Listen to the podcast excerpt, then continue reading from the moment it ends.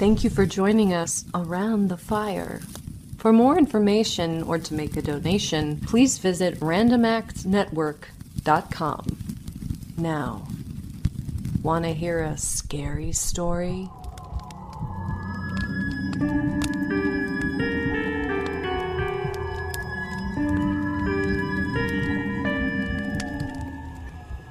Another day is here, and you're ready for it. What to wear? Check. Breakfast, lunch, and dinner? Check. Planning for what's next and how to save for it? That's where Bank of America can help. For your financial to-dos, Bank of America has experts ready to help get you closer to your goals. Get started at one of our local financial centers or 24-7 in our mobile banking app. Find a location near you at bankofamerica.com slash talk to us. What would you like the power to do? Mobile banking requires downloading the app and is only available for select devices. Message and data rates may apply. Bank of America and a member FDIC. It was a dull, dark, and soundless day in autumn when I came upon the melancholy house of Usher. I do not know why, but I felt an intolerable gloom. There was nothing poetic or beautiful about this scene, only the dreary house on the edge of a cliff over a black lake surrounded by dead and rotting trees. Still, I was planning to spend some weeks here. Its owner, Roderick Usher, had been one of my closest childhood friends, even though I had not seen him for many years. However, he had sent me a letter. He wrote of an oppressive mental disease and his great desire to see me, his only personal friend. He hoped that my company would make him feel better, so I had to come. Although we had been very close as boys, I knew very little about my friend because he was so reserved. He came from a very ancient family, famous for both its wonderful works of art and its great acts of charity. The entire Usher family lay in the direct line of descent for centuries, passing the mansion from father to son, so that the peasants of the region called both the family itself and the property the House of Usher. The structure itself was incredibly old and greatly discolored by time. Even though individual stones were ruined and crumbling, no portion of the house had fallen. However, if you looked very carefully, you could see a very thin crack.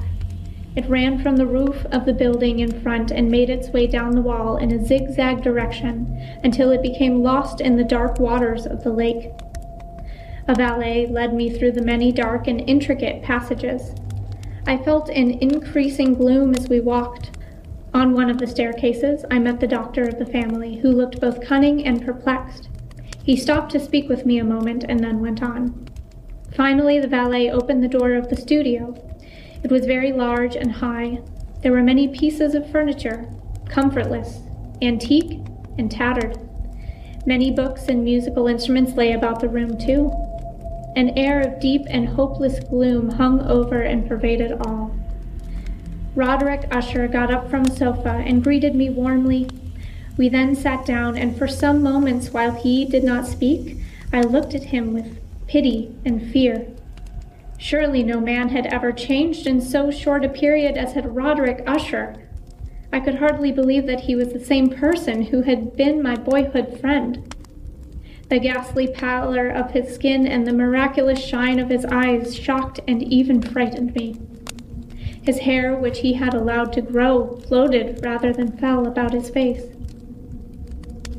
My friend's actions were incoherent and inconsistent.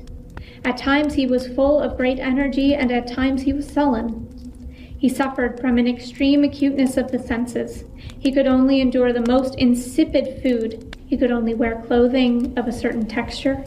The odors of all flowers were oppressive. His eyes were tortured by even a faint light, and there were only a few special sounds, and these from stringed instruments, which did not inspire him with horror. He also told me his strange belief that not only did plants have feelings, but also inorganic things as well. He believed that the home of his ancestors was somehow alive.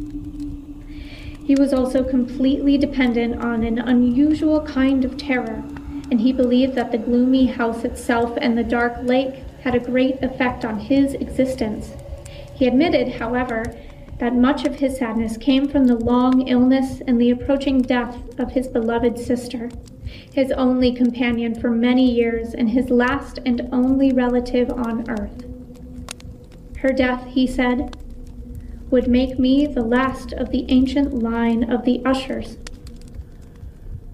While he spoke, his sister, the Lady Madeline, walked slowly through the other end of the studio and, without seeing me, disappeared.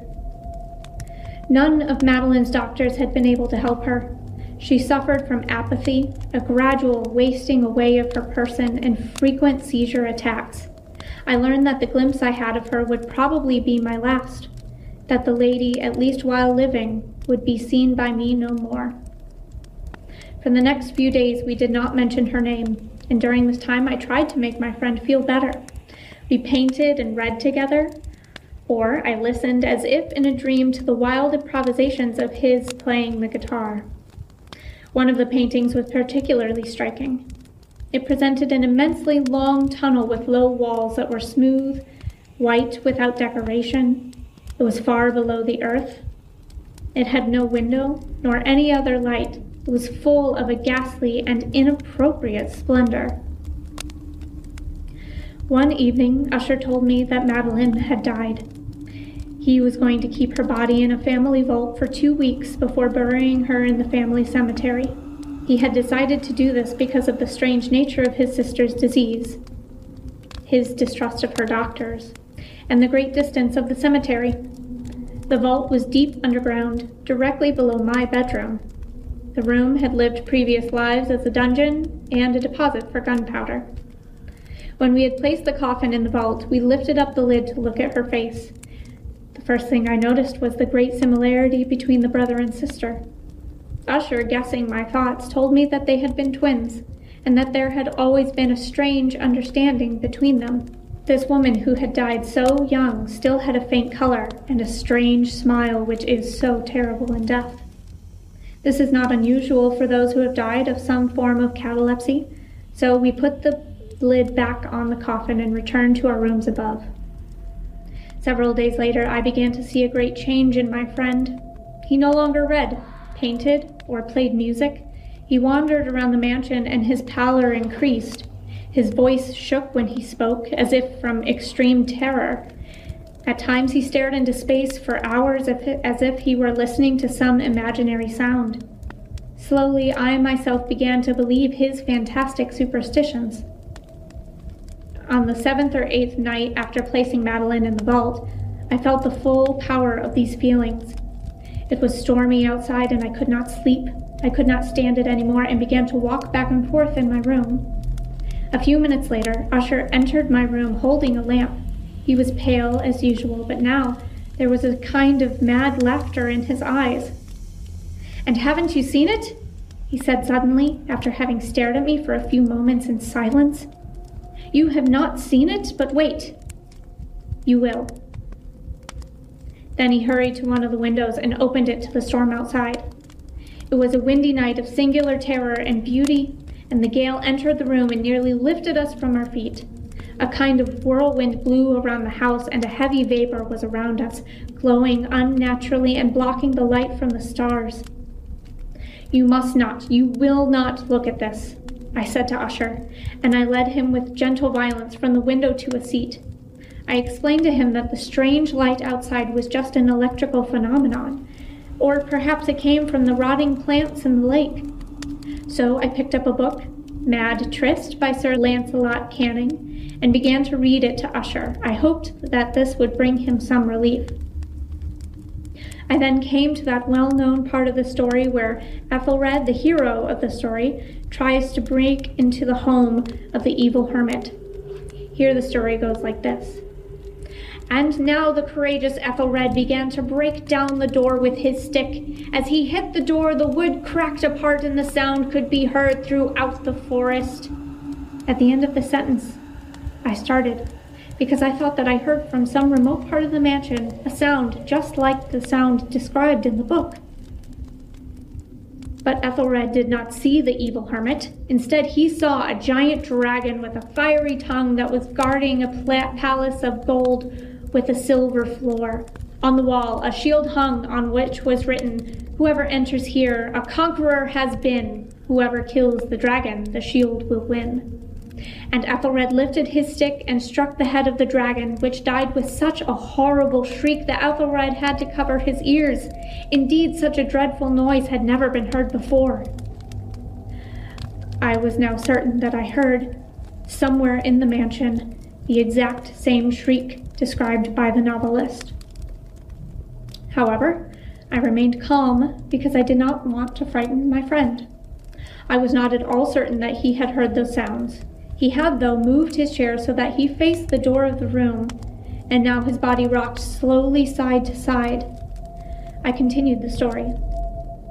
And now Ethelred, having killed the dragon, went to get the shield on the wall, but before he even put his hand on the shield, it fell with a terrible ringing sound.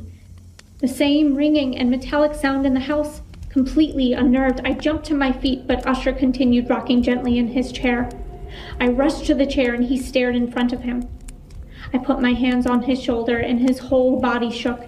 There was a horrible smile on his face. He spoke quickly and indistinctly. I bent over him and finally understood what he was saying. Don't you hear it? Long, long, long, many minutes, many hours, many days I have heard it, and yet I didn't dare to speak.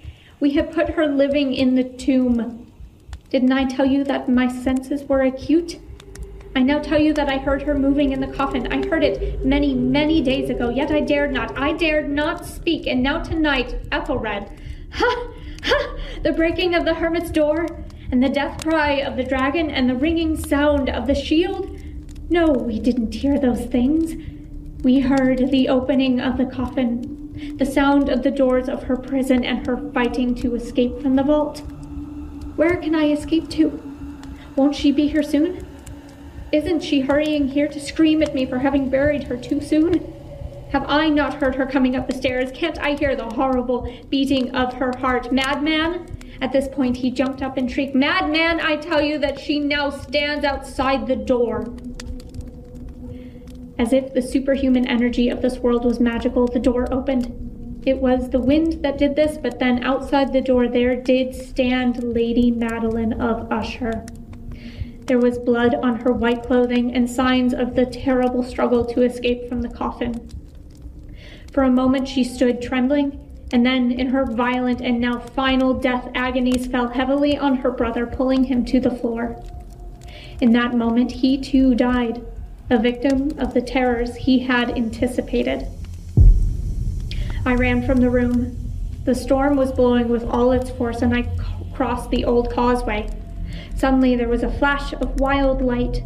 The light was of the full and blood red moon, which now shone vividly through that zigzag crack in the house. While I watched, this crack widened rapidly, and the wind blew fiercely, and the entire moon suddenly appeared. The mighty walls fell apart, and the deep lake closed sullenly and silently over the fragments of the house of Usher.